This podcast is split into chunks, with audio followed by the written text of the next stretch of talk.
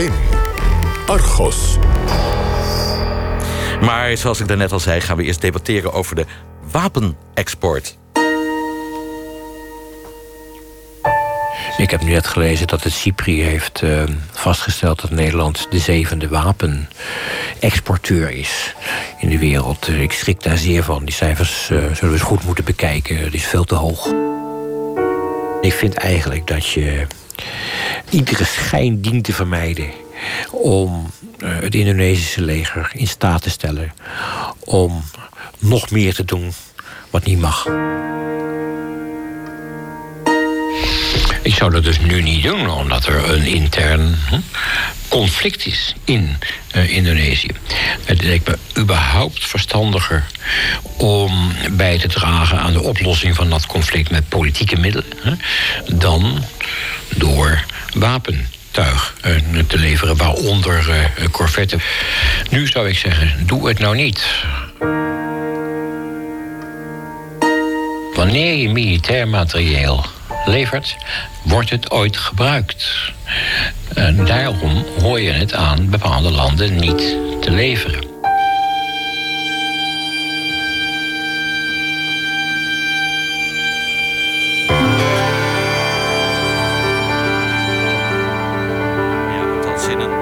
Stuk een geweer aan de muur hangt... kun je er zeker van zijn dat het in het laatste bedrijf afgaat, wordt wel eens gezegd.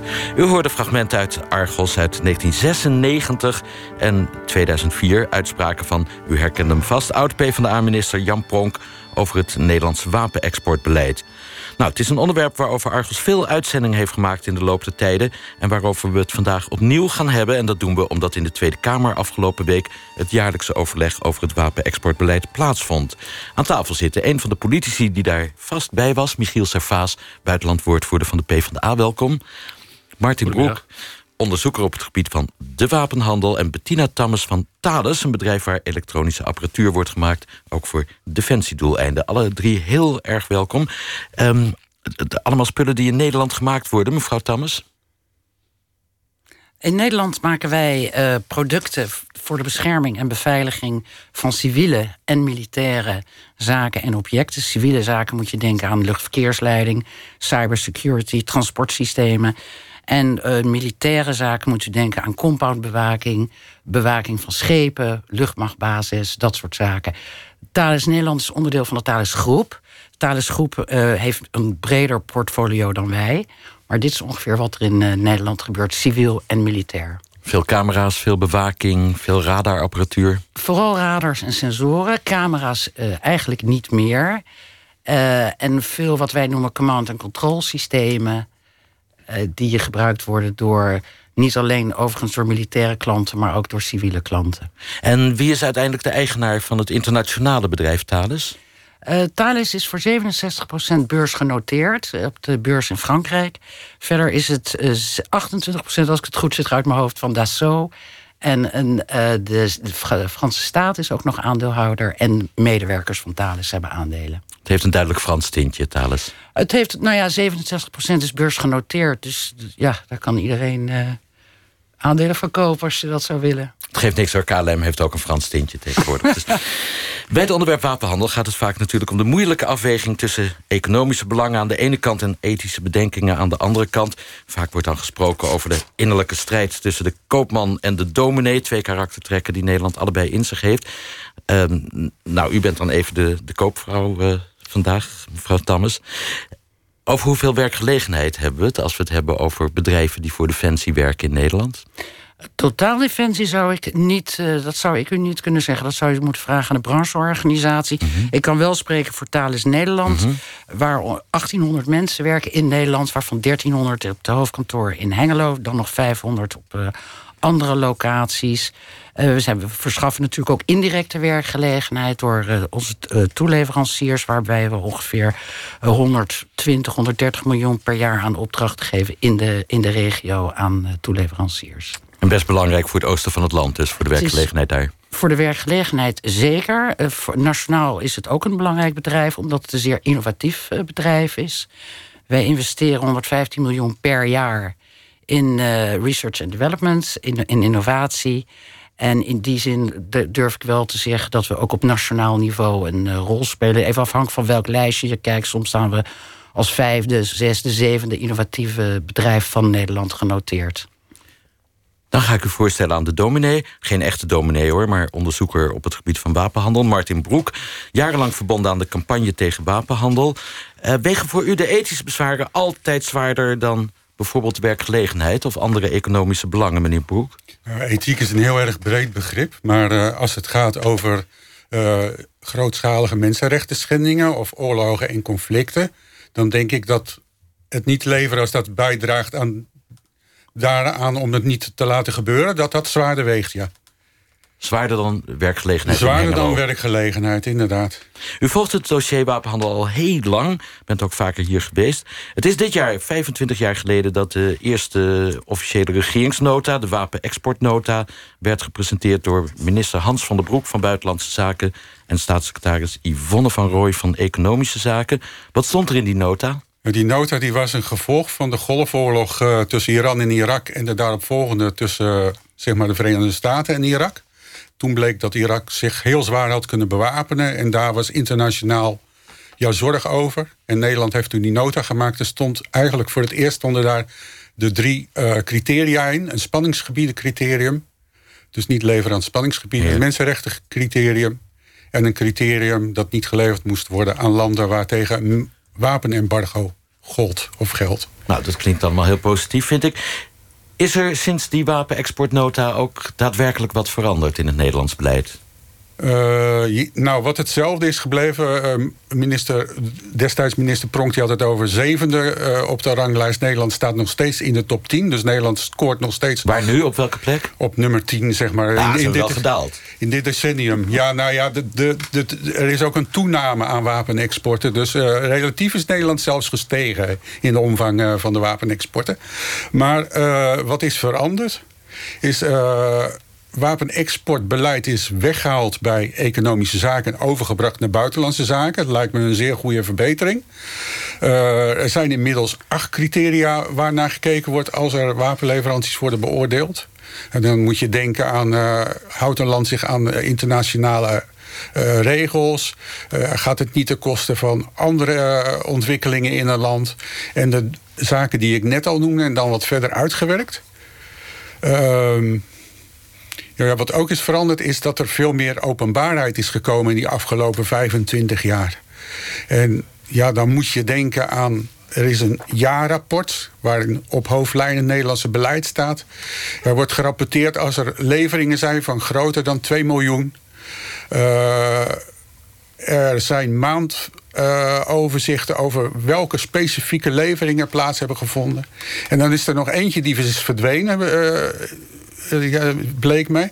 Dat is, uh, dat is de eerste, zeg maar. Dat is dat de Kamer wordt geïnformeerd over tweedehands leveringen. Dat gebeurt alleen nog maar als ze groter zijn dan 2 miljoen. Maar er zijn er heel veel, veel kleiner. En vroeger werd de Kamer daar wel over. Dus maar dat is een verslichtering. Maar over de hele linie, er is meer inspraak van de Kamer. Er is meer transparantie gekomen. Er is meer, meer informatie voor de Tweede Kamer. De inspraak, dat moeten ze zelf doen. De regering die eh, geeft in ieder geval de, de informatie die het mogelijk maakt. Nou, als journalist juich ik dat allemaal toe, meer transparantie uiteraard. Is dat nou uh, vooral te danken aan die wapenexportnota's van de regering of aan iets anders? Uh, nou, in 2003 is, uh, is er. De Argos he, heeft samen met mij als onderzoeker en nog een Frank Slijper, een andere onderzoeker, heeft, onderzoek, heeft een wet openbaarheid van bestuurprocedure aangespannen. En daar hebben we na jaren uh, zeuren en doen... hebben 16.000 pagina's gekregen over alle wapenexporten in de jaren 90. Dat was heel veel papier, dat hebben we doorgepluist. Maar daardoor hadden we veel meer informatie aan Tweede Kamerleden. En toen wij hun daarop wezen, toen waren ze eigenlijk een beetje... ja, hoe kan dat nu? Dat wij de Tweede Kamer die de regering moet controleren... dat niet hebben en, en jullie wel. Sliep uit, denk ik dan. We hebben iemand gevraagd naar de frustratie die daarover in de toenmalige Tweede Kamer, het, aan het toenmalige Binnenhof uh, heerste. Dat uh, is Christa van Velsen, die van 2002 tot 2010 in de Kamer zat voor de SP. Nou, ik herinner mij dat, uh, dat ergens, ik meen dat het 1999 was, dat er, een, dat er een heleboel informatie over het Nederlandse wapenexportbeleid naar buiten kwam via Argos. En dat was veel meer informatie dan wij als Kamer ooit hadden gekregen. En Argos was daarin geslaagd doordat uh, twee onderzoekers een WOP-verzoek hadden gedaan... en daarmee enorm veel informatie loskregen. En dat stoorde mij mateloos, want ik vind dat informatie die naar het publiek, naar de burger gaat... dat de Tweede Kamer daar per definitie ook recht op zou moeten hebben. En wij hebben toen uh, uh, eigenlijk kamerbreed gezegd dat al die informatie die Argos kreeg... ook aan de Kamer gebracht moest worden. Nou, dat heb ik geweten. Dat was kilo's en kilo's papier. Maar dat was natuurlijk geen structurele oplossing. Dus vanaf dat moment is eigenlijk onder druk van de Kamer het beleid van de regering veranderd. En kwamen er uh, maandoverzichten met, met daarin overzicht van alle afgegeven exportvergunningen. Martin Broek, nou, u was samen met Frank Slijper een van die uh, die uh, ervoor zorgde dat de Kamer werd overladen met kilo's papier. Trots op? Ik denk dat het een hele grote verbetering is. Want uh, wapenexportbeleid op hoofdlijnen... dan maakt het heel moeilijk om te controleren. Heb je de exacte feiten... dan kan je veel betere en gedegenere kritiek leveren... op dingen die plaatsvinden. Dus ik denk dat iedereen er blij mee moet zijn. Ik vind wel dat Christa van Velzen zichzelf een beetje tekort doet. Want zij was degene die heeft bedacht hoe dat gerapporteerd moest worden aan de hele Tweede Kamer. Dus ze heeft er in, in er eentje wel hard aan getrokken, ook al was het kamerbreed. Mevrouw Trouwens, vroeger, heel vroeger, werd gezegd... ja, informatie op wapenhandelterrein moet toch voor een deel wel geheim worden gehouden. Want openbaarheid zou schadelijk zijn voor de Nederlandse industrie. Nou ja, u bent woordvoerder van een van die grote bedrijven. Um, heeft uw bedrijf er last van gehad dat er meer transparantie is gekomen... of was dat gewoon koudwatervrees vroeger? Ik denk dat dat koudwatervrees is geweest. Wij hebben uh, er zeker geen last van gehad. Sterker nog, ik denk dat wij een voorstander zijn van transparantie. Uh, wij hebben wij, wij hebben niets te verbergen, dat dragen we altijd uit. We nodigen iedereen uit op ons uh, bezoek, uh, ons bedrijf te bezoeken. Zo hebben we overigens ook mevrouw Christa van Velzen bij ons op bezoek gehad. Heel interessant om met van haar van gedachten ja, te wisselen. Vrouw een beetje. Een hele intelligente vrouw, die, uh, waar ik veel respect voor heb. Want toen ik haar uitnodigde te komen, is ze ook gekomen. Dat vond ik heel stoer van haar. en we hebben een hele open gedachtengewisseling gehad. Wij hebben als... maar het niet helemaal eens geworden waarschijnlijk. We zijn het niet... Nou, we zijn het op bepaalde punten wel eens. Net zoals ik het ook uh, eens uh, ben. En straks misschien ook wel zal zijn met meneer Servaas. Als het gaat om uh, transparantie. waar wij als bedrijf wel moeite mee hebben. Is dat er in dat niet voor alle bedrijven in de wereld. En zeker niet binnen Europa dezelfde regels gelden. Dat is iets anders. Maar transparantie, daar zijn wij een groot voorstander van. Daar wil ik het inderdaad straks met Michiel Servaas en met u ook over hebben. Over die verschillende regels in Europa die in de weg staan. Uh, we spraken een uh, ambtenaar die veel jaren betrokken is geweest... bij het wapenexportbeleid van Nederland. En die zei, uh, het grappige is, toen er weinig transparantie was... was er voortdurend gedoe en voortdurend debat over wapenleveranties. Nu er meer transparantie is, staat het ook eigenlijk politiek veel minder ter discussie. Nou, een win-win situatie zou je zeggen ik, ik herken me er niet in dat uh, de leveranties niet ter discussie zouden staan. Dat komt mij uh, onbekend uh, voor. Ik denk dat er juist heel veel discussie is. Ik denk dat dat ook een hele goede zaak is. Dat biedt allebei de kanten van de, de, de, partijen die betrokken zijn bij de discussie, geeft dat allebei de kanten de gelegenheid om zijn haar mening te geven.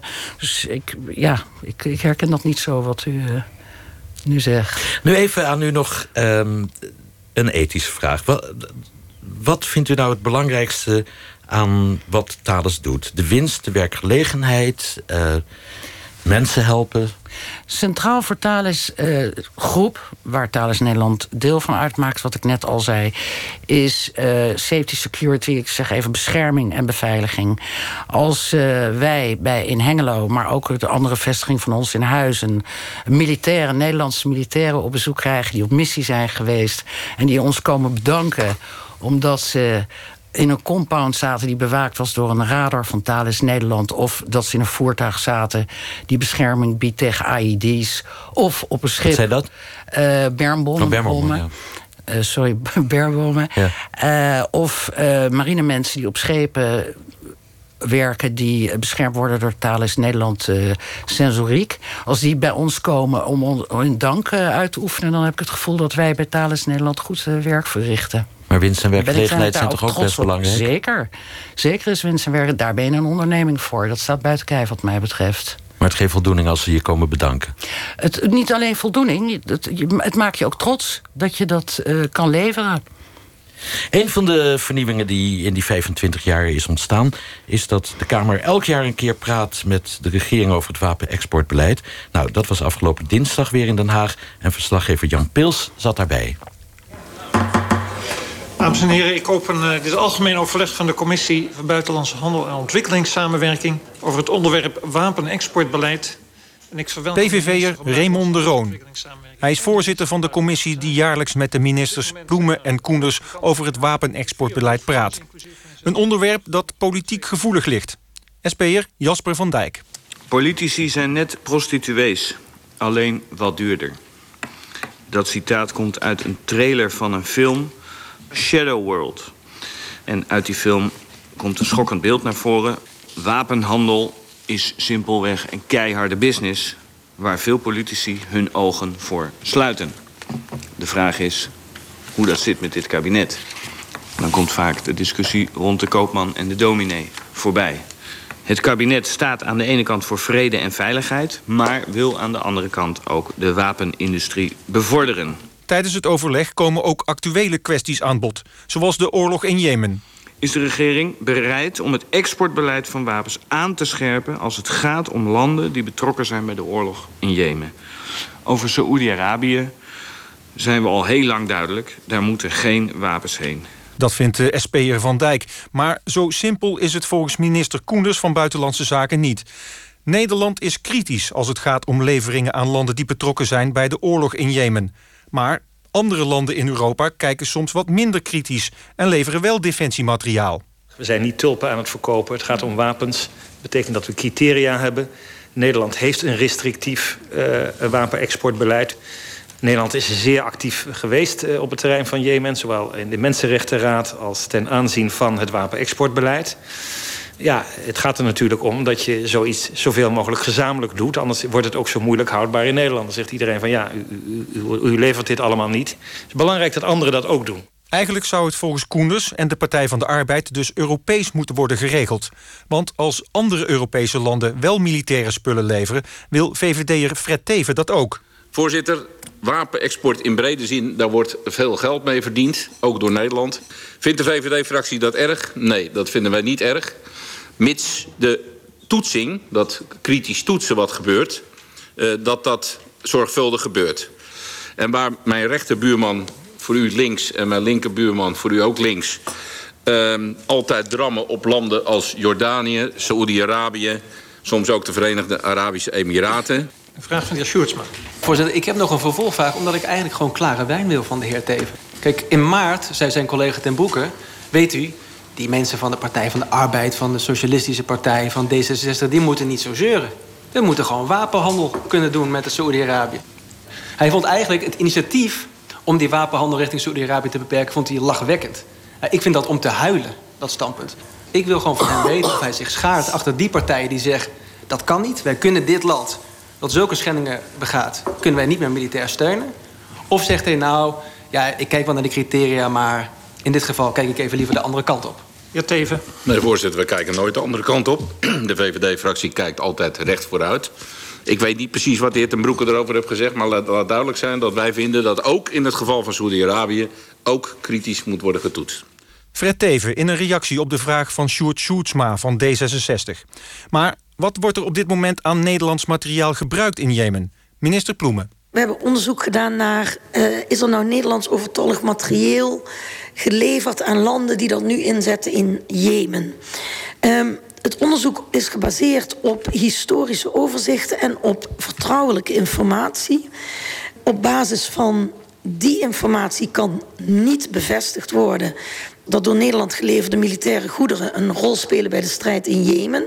Maar de openbare lijst, vinden wij, geeft voldoende aanleiding om aan te nemen uh, dat door Nederland geleverde onderdelen zijn ingezet in Jemen. Dus op basis daarvan is het oordeel aannemelijk. Dus het is niet vast te stellen, het is niet te bevestigen, maar we achten het aannemelijk. Het algemeen overleg wapenexportbeleid in de Tweede Kamer afgelopen dinsdag. Starring Jasper van Dijk, Fred Teven, Sjoerd Sjoerdsma, Bert Koenders en Lidian Bloemen. Ik ga even naar PvdA-kamerlid Michiel Servaas. U zat niet in de compilatie, maar u was er wel, hè? Nee, ik was er zorgvuldig uitgeknipt. Ja, dat is omdat we dachten...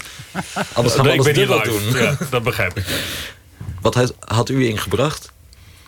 Nou, eh, kijk, ik denk dat je een vrij klassieke eh, verdeling eh, ziet in die Kamer tussen partijen die, eh, nou ja, om in dezelfde beeldspraak eh, te blijven, wat meer op de domineeskant zitten en anderen die wat meer op de koopman zitten. We hoorden net Fred Teven als de ultieme koopman eh, natuurlijk. Eh, ik denk dat ik wat meer in die eerste categorie zit. Ja. Het is ook interessant om te zien dat sommige partijen dus hun woordvoerder buitenlandse handel afvaardigen. Dat is eh, Fred Teven, dus niet de buitenlandwoordvoerder van de VVD.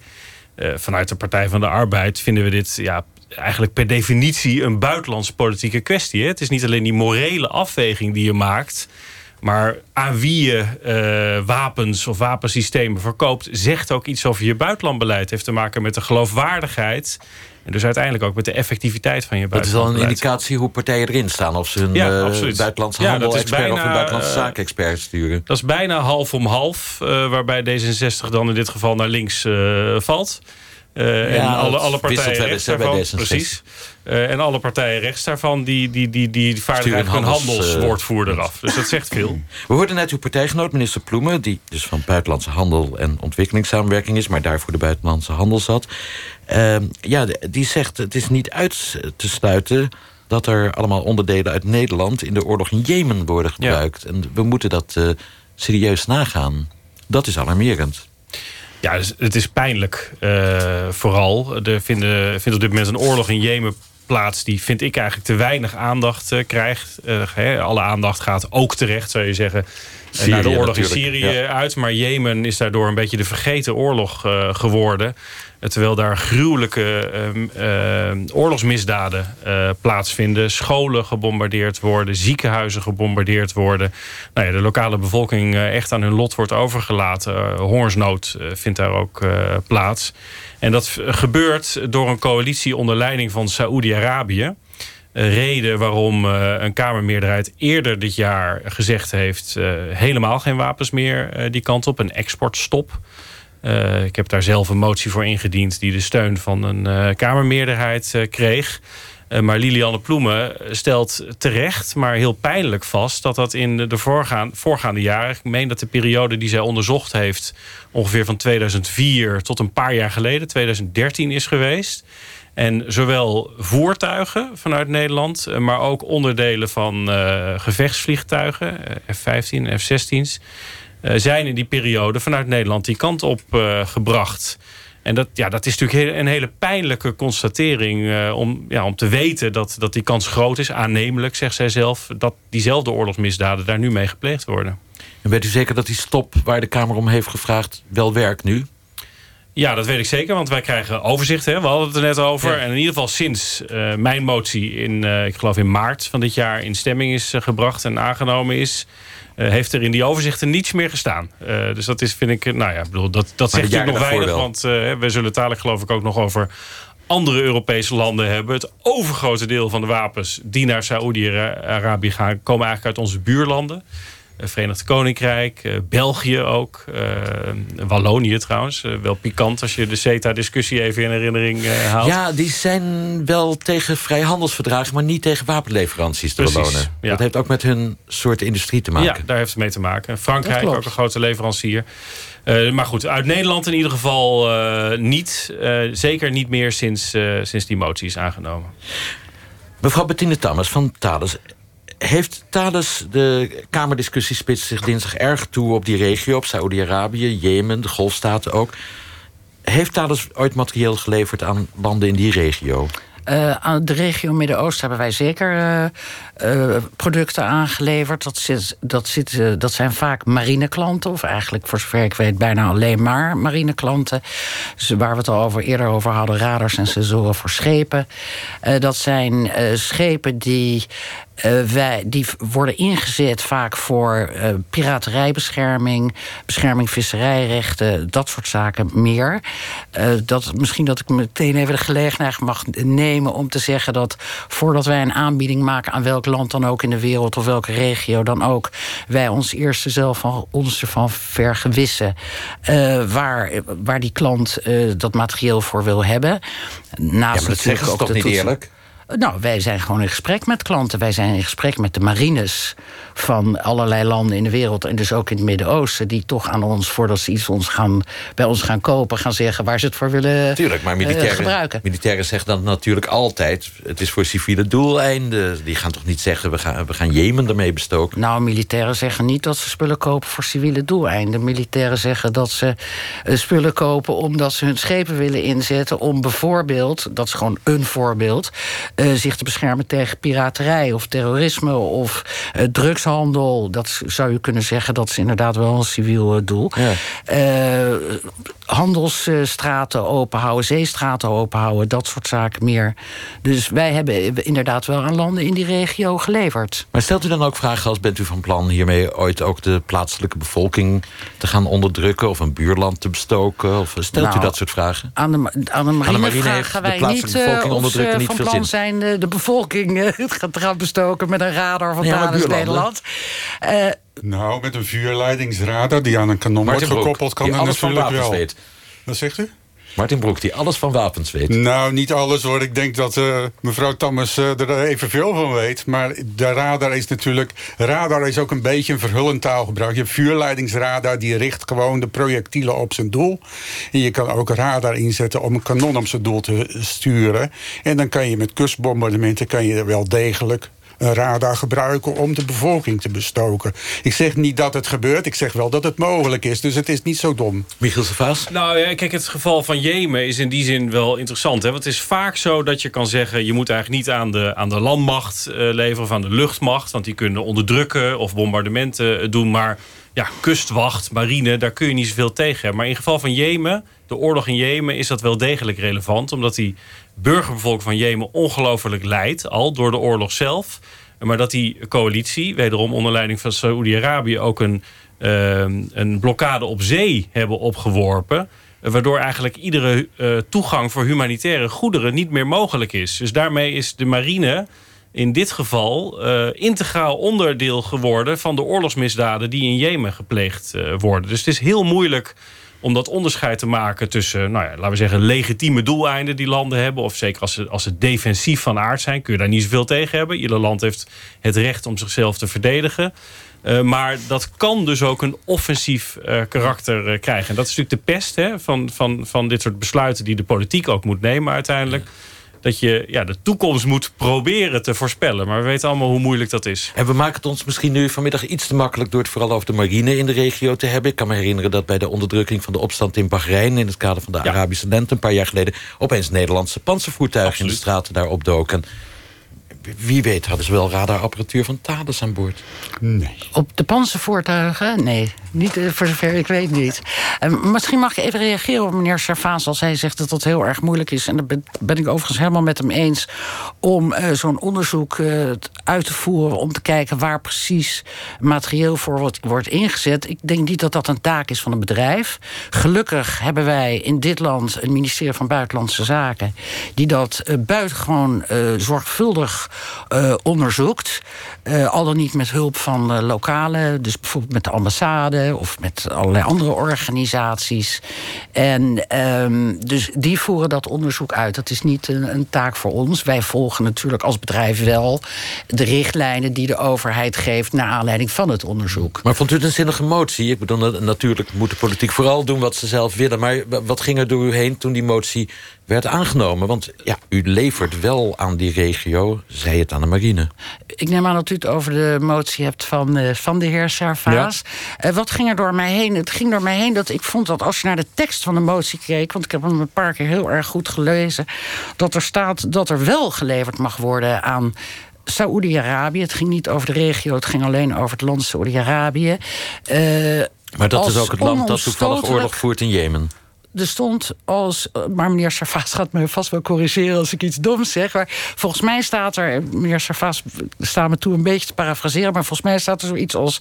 eh, je, eh, er mag niet meer geleverd worden aan Saudi-Arabië. tenzij onomstotelijk vaststaat. eh, dat het eh, niet kan worden ingezet in Jemen. Ja, nou ja, kijk. Zoiets. Nou, er wordt natuurlijk eerst beschreven wat er aan de hand is in Jemen. En de Ja, constatering ja, dat ja. inderdaad feitelijk iedere levering aan alle onderdelen van de krijgsmacht op dit moment het risico in zich dragen dat het daar wel gebruikt wordt. En daarom wordt er gezegd, en dat is de sleutelformulering, geen vergunningen meer voor export uh, naar, dit, uh, naar dit land. Tenzij onomstotelijk vaststaat. Nee, dat tenzij staat er niet op deze manier in. Er wordt Nou ja. beschreven wat de situatie is. En dus als conclusie getro- getrokken.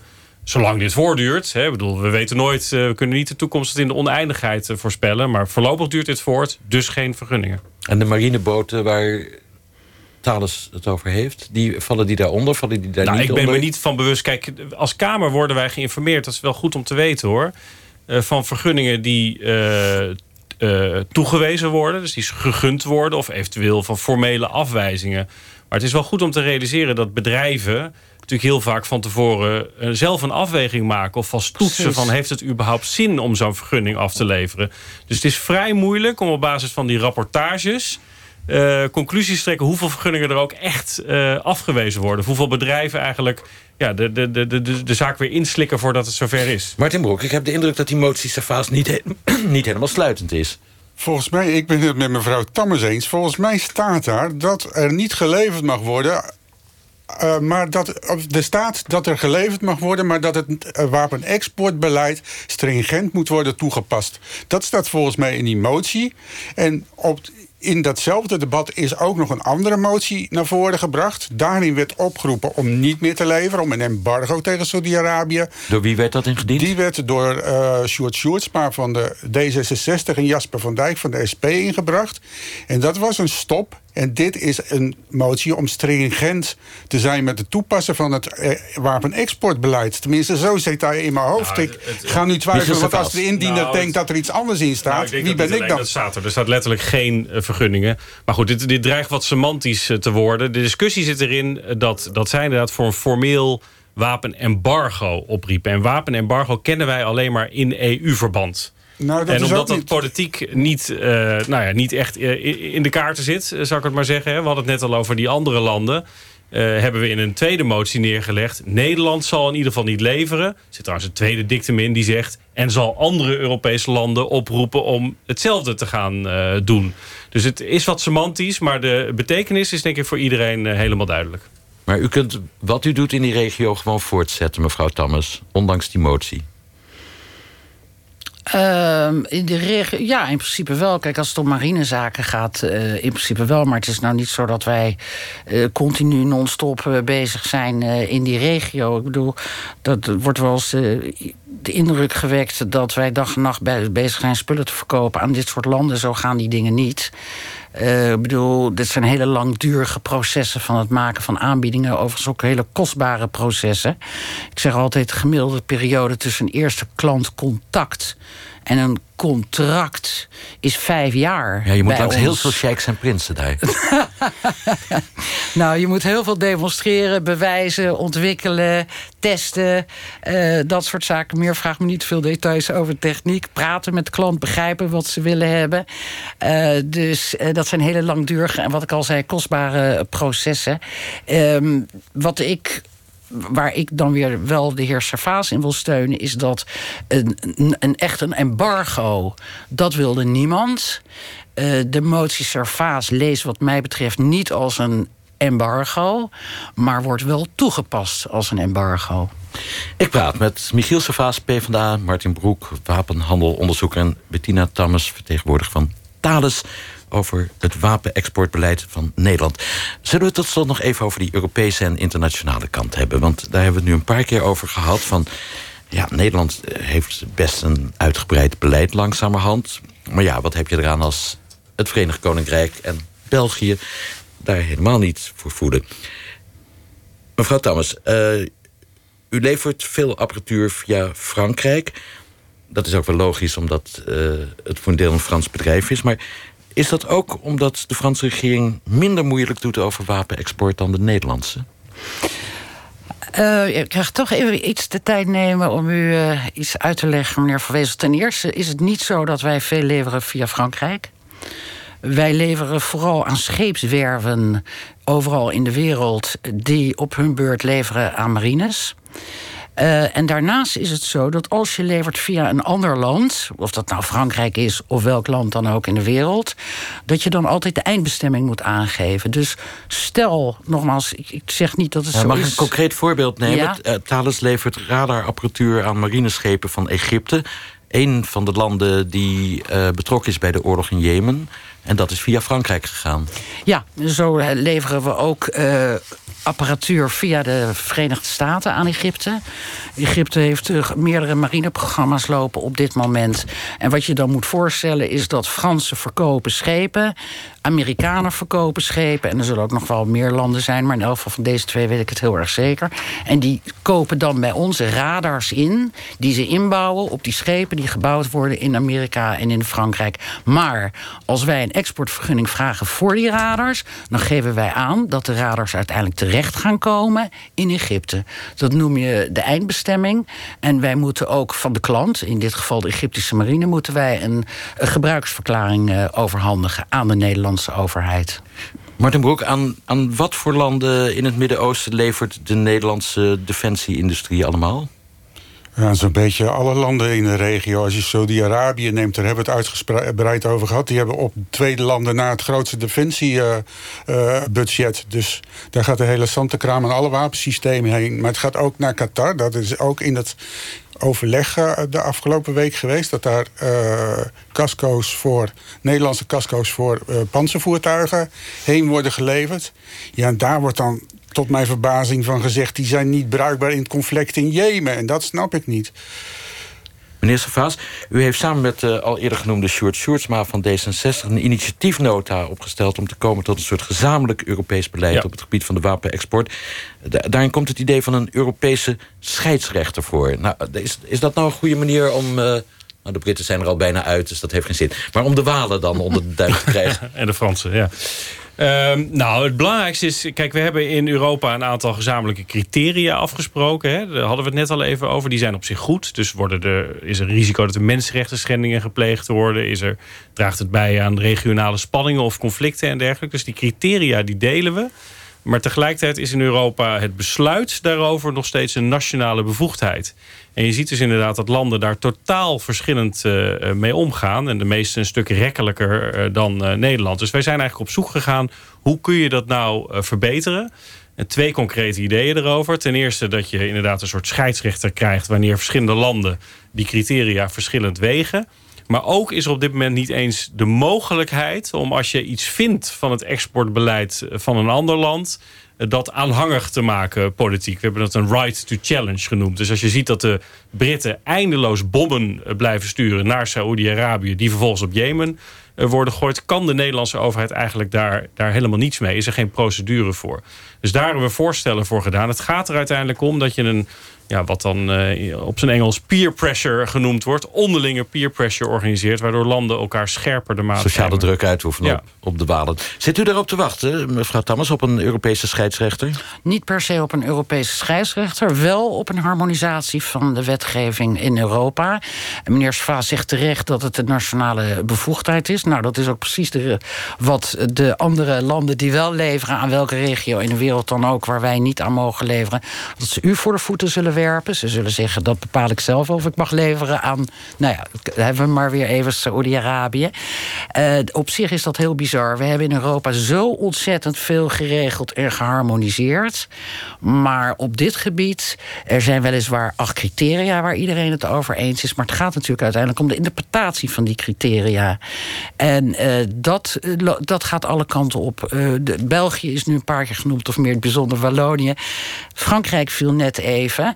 Maar ik, uh, UK, Verenigd Koninkrijk, is ook al genoemd. Ja. Uh, nou is Noorwegen geen uh, lid van de Europese EU. Unie. Maar Noorwegen, om maar eens een land te noemen dat cultureel dicht bij ons staat, Duitsland, nog zo'n land dat cultureel dicht bij ons staat, die leveren, die hebben een minder streng beleid dan Nederland. Nederland heeft in Europa het strengste beleid. Martin Broek, helpt een Europese scheidsrechter? Ik denk het niet. Ik denk dat als je dat wil gaan doen... Dat is, ik ben het daarin met minister Koenders eens. Die vreest dat het tot een spiraal naar beneden zal gaan leiden. Want als je een Wacht Europees even, beleid... minister Koenders is het helemaal niet met Michiel Savas eens. Nee, die heeft, die heeft gezegd dat hij vreest dat als je tot Europees beleid wil komen... dan moet je het in Europa daarover eens worden. En dat kan alleen maar als de waarden nog verder naar beneden gaan. Nee, dat, dat, dat hoeft natuurlijk niet. Laatste maar, woord voor Michiel Nou, kijk, de link met, eh, met, het, met de geloofwaardigheid van het Europese buitenlandbeleid is hier eh, heel belangrijk. Hè? De- de- Denk even twee jaar terug, toen de Krim, bezetting van de Krim gaande was. Op dat moment wilden de Fransen twee grote oorlogsschepen aan Rusland eh, leveren. Die nota bene eh, op de Krim gelegerd zouden worden. Nou, dat zou natuurlijk een totale afbreuk doen aan de geloofwaardigheid van de EU-politiek, die daar op dat moment tegen protesteerde. En toen is het wel gelukt. Toen hebben andere Europese landen gezegd: Frankrijk, dit kun je niet maken. Frankrijk zei veel banen, belangrijk, afspraak is afspraak. Maar uiteindelijk is het gelukt. En ik vind dat wij dus ook ten opzichte van andere landen, Egypte is genoemd, als wij in het buitenlandbeleid één lijn willen trekken, zullen we dat ook bij onze wapenexport moeten doen. We discussieerden in Argos over het Nederlandse wapenexportbeleid... met Michiel Savaas, buitenlandwoordvoerder van de PvdA... Martin Broek, wapenhandelonderzoeker... en Bettina Tammes, woordvoerder van Thales. Alle, alle drie heel erkentelijk dat jullie eh, hier geweest zijn. En eh, ik hou vanaf nu eh, alle verrichtingen van de Saoedi-Arabische marine... scherp in de gaten, mevrouw Tammes.